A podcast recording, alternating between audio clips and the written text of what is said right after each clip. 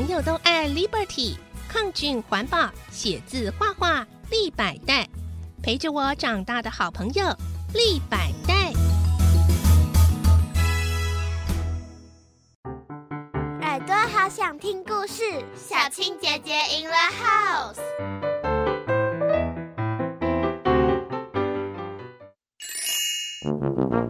小选举大作战，关于那场自治市小市长的选举，第十九集，选前二十三天，吃饭时间就好好吃饭。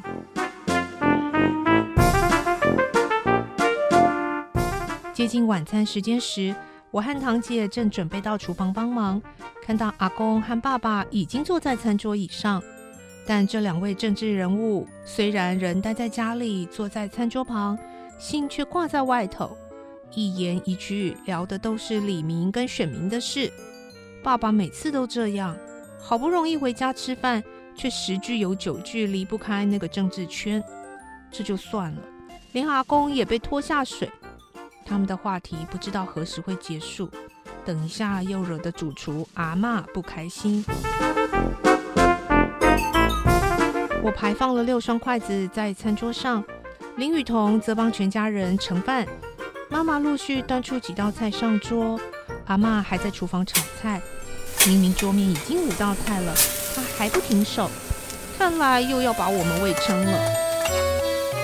我跟堂姐互看一眼，再点个头，用眼神询问着彼此，要不要进厨房制止一下阿妈？阿妈，林雨桐先发难。走进厨房，半撒娇的声音叫着阿妈：“已经有五道菜了，你好啦好啦，我知道最后一道了啦。你们两个姐妹先去吃哦。”阿妈笑着这么说。等阿妈跟妈妈入座之后，我们才开动。但阿公和爸爸似乎刚刚话题还没聊完，虽然拿着筷子，却没有下一步动作。趁热吃啊！哈。阿妈夹了一块鱼肉给阿公，顺便提醒他快点吃饭。阿公夹起鱼肉吃，没有多说什么话回应阿妈。而爸爸夹了菜放在碗里，却因为嘴巴在跟阿公说话，还没空闲用来吃饭。我觉得妈妈快翻白眼了，阿妈也可能快翻桌了。我大声的说：“林雨桐，上次在第二路队那里，我还以为你要开扁陈凯文呢。”哪会那么没气质？我可是讲道理的文明人。林雨桐边说边夹起一块红烧肉，准备放嘴里时，又忍不住先搁下，继续说：“哼，陈凯文也真够白目的，讲那个什么话。不过这样说起来，你也在场哦，你怎么都不出来讲话？就跟你说，当候选人讲话才会大声。改天要是当选小市长，就可以更大声。”阿四要多大声？吃饭时间就好好吃饭。阿妈冷冷的这么说。说完之后，阿公跟爸爸也瞬间安静，赶紧认真吃饭。林雨桐瞪了我一眼，餐桌下的脚也踢了我一下。他已经发觉到我是故意挖坑给他跳，让阿妈可以来一招指桑骂槐。被踢脚的我努力憋着不笑，跟着全家人认真吃饭。林雨书吃完饭，又轮到洗碗的林雨桐，一忙完就冲进我的房间。太狡猾了，怎么可以这样，害我被阿妈念？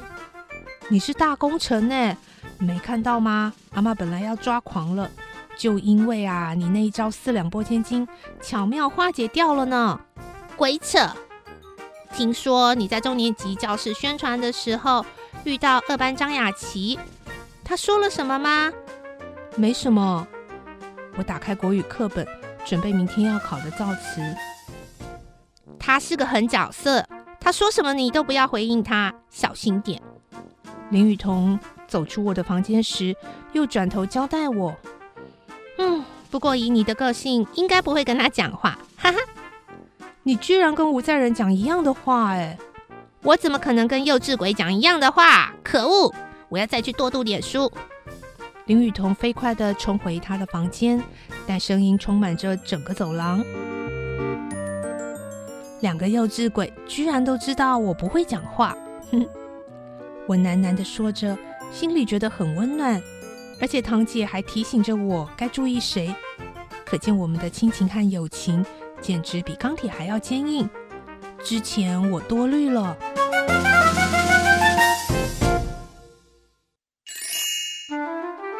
第二十集选前二十一天，一张有民调的海报。听说司令台后方的墙上贴了一张海报，上面是这两周小市长候选人的民调。消息是某位同学的三年级表弟带来的。他们班刚上完体育课，经过司令台后方的时候，看到墙面贴着没看过的海报，就都挤过去，想看看有什么活动。只看到上面有六位候选人的姓名和号码，按民调高低由上至下排列。号码后面直接写着百分之几的支持率，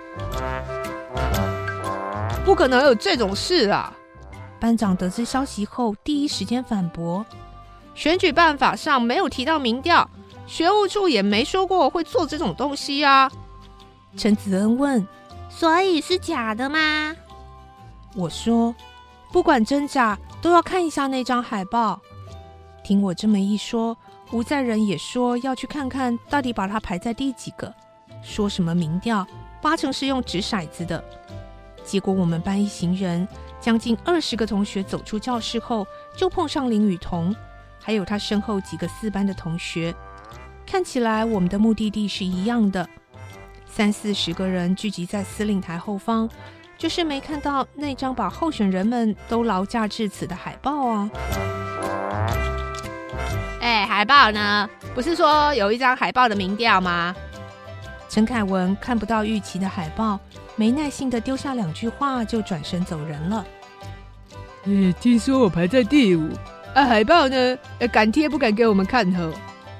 五班候选人杨成汉把司令台绕了两三次，彻底看过每个角落。什么？一般候选人钱冠军低头听旁边一个后来的同学说话。学武处刚刚撕走了，还撕得烂烂的。我总觉得诡异，民调的排名到底是怎样啊？它应该不是真的民调，那它的用意是什么呢？这时候林雨桐经过我身边，往楼梯口的方向走去。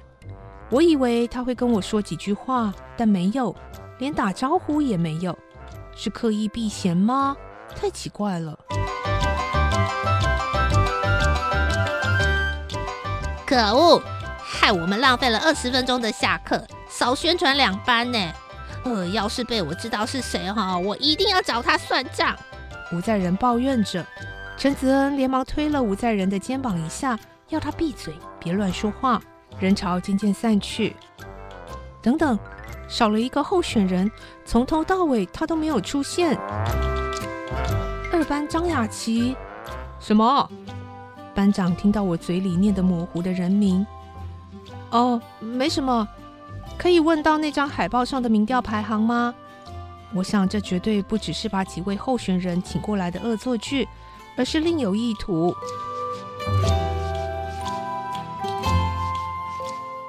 中午吃饭时间，学务处又发出广播，内容是校内张贴与选举相关的海报，需要由学务处核准盖章。并于指定地点张贴，如果没有经过认可就张贴，查获就立即销毁。喂，当我在洗手台认真的搓洗抹布的时候，班长靠了过来，开了水龙头，按了洗手乳，开始内外夹攻大力腕，并且低声跟我说话。我问他什么事，你继续洗抹布，听我说。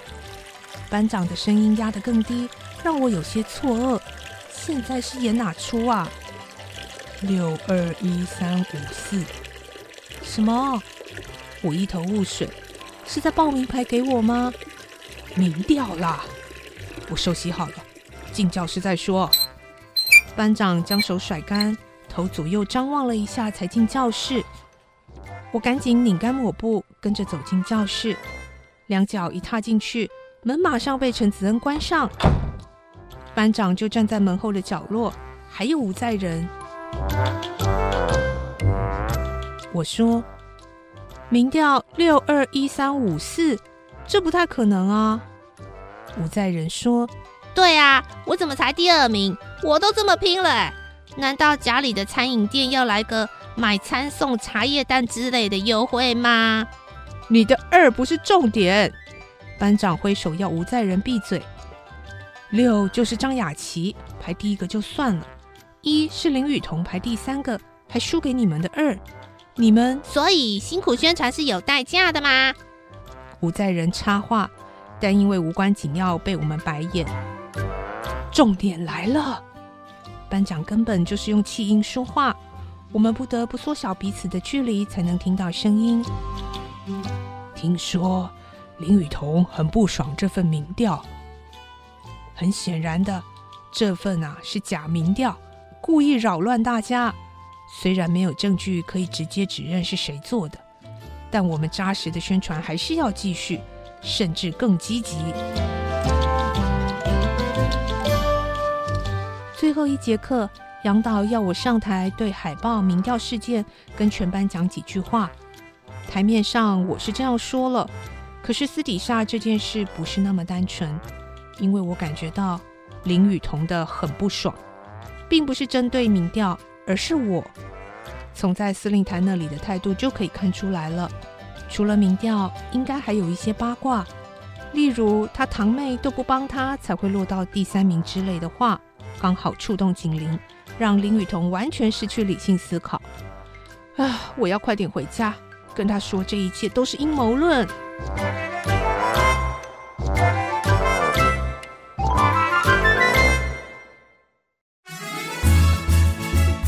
小朋友都爱 Liberty，抗菌环保，写字画画立百代，陪着我长大的好朋友立百代。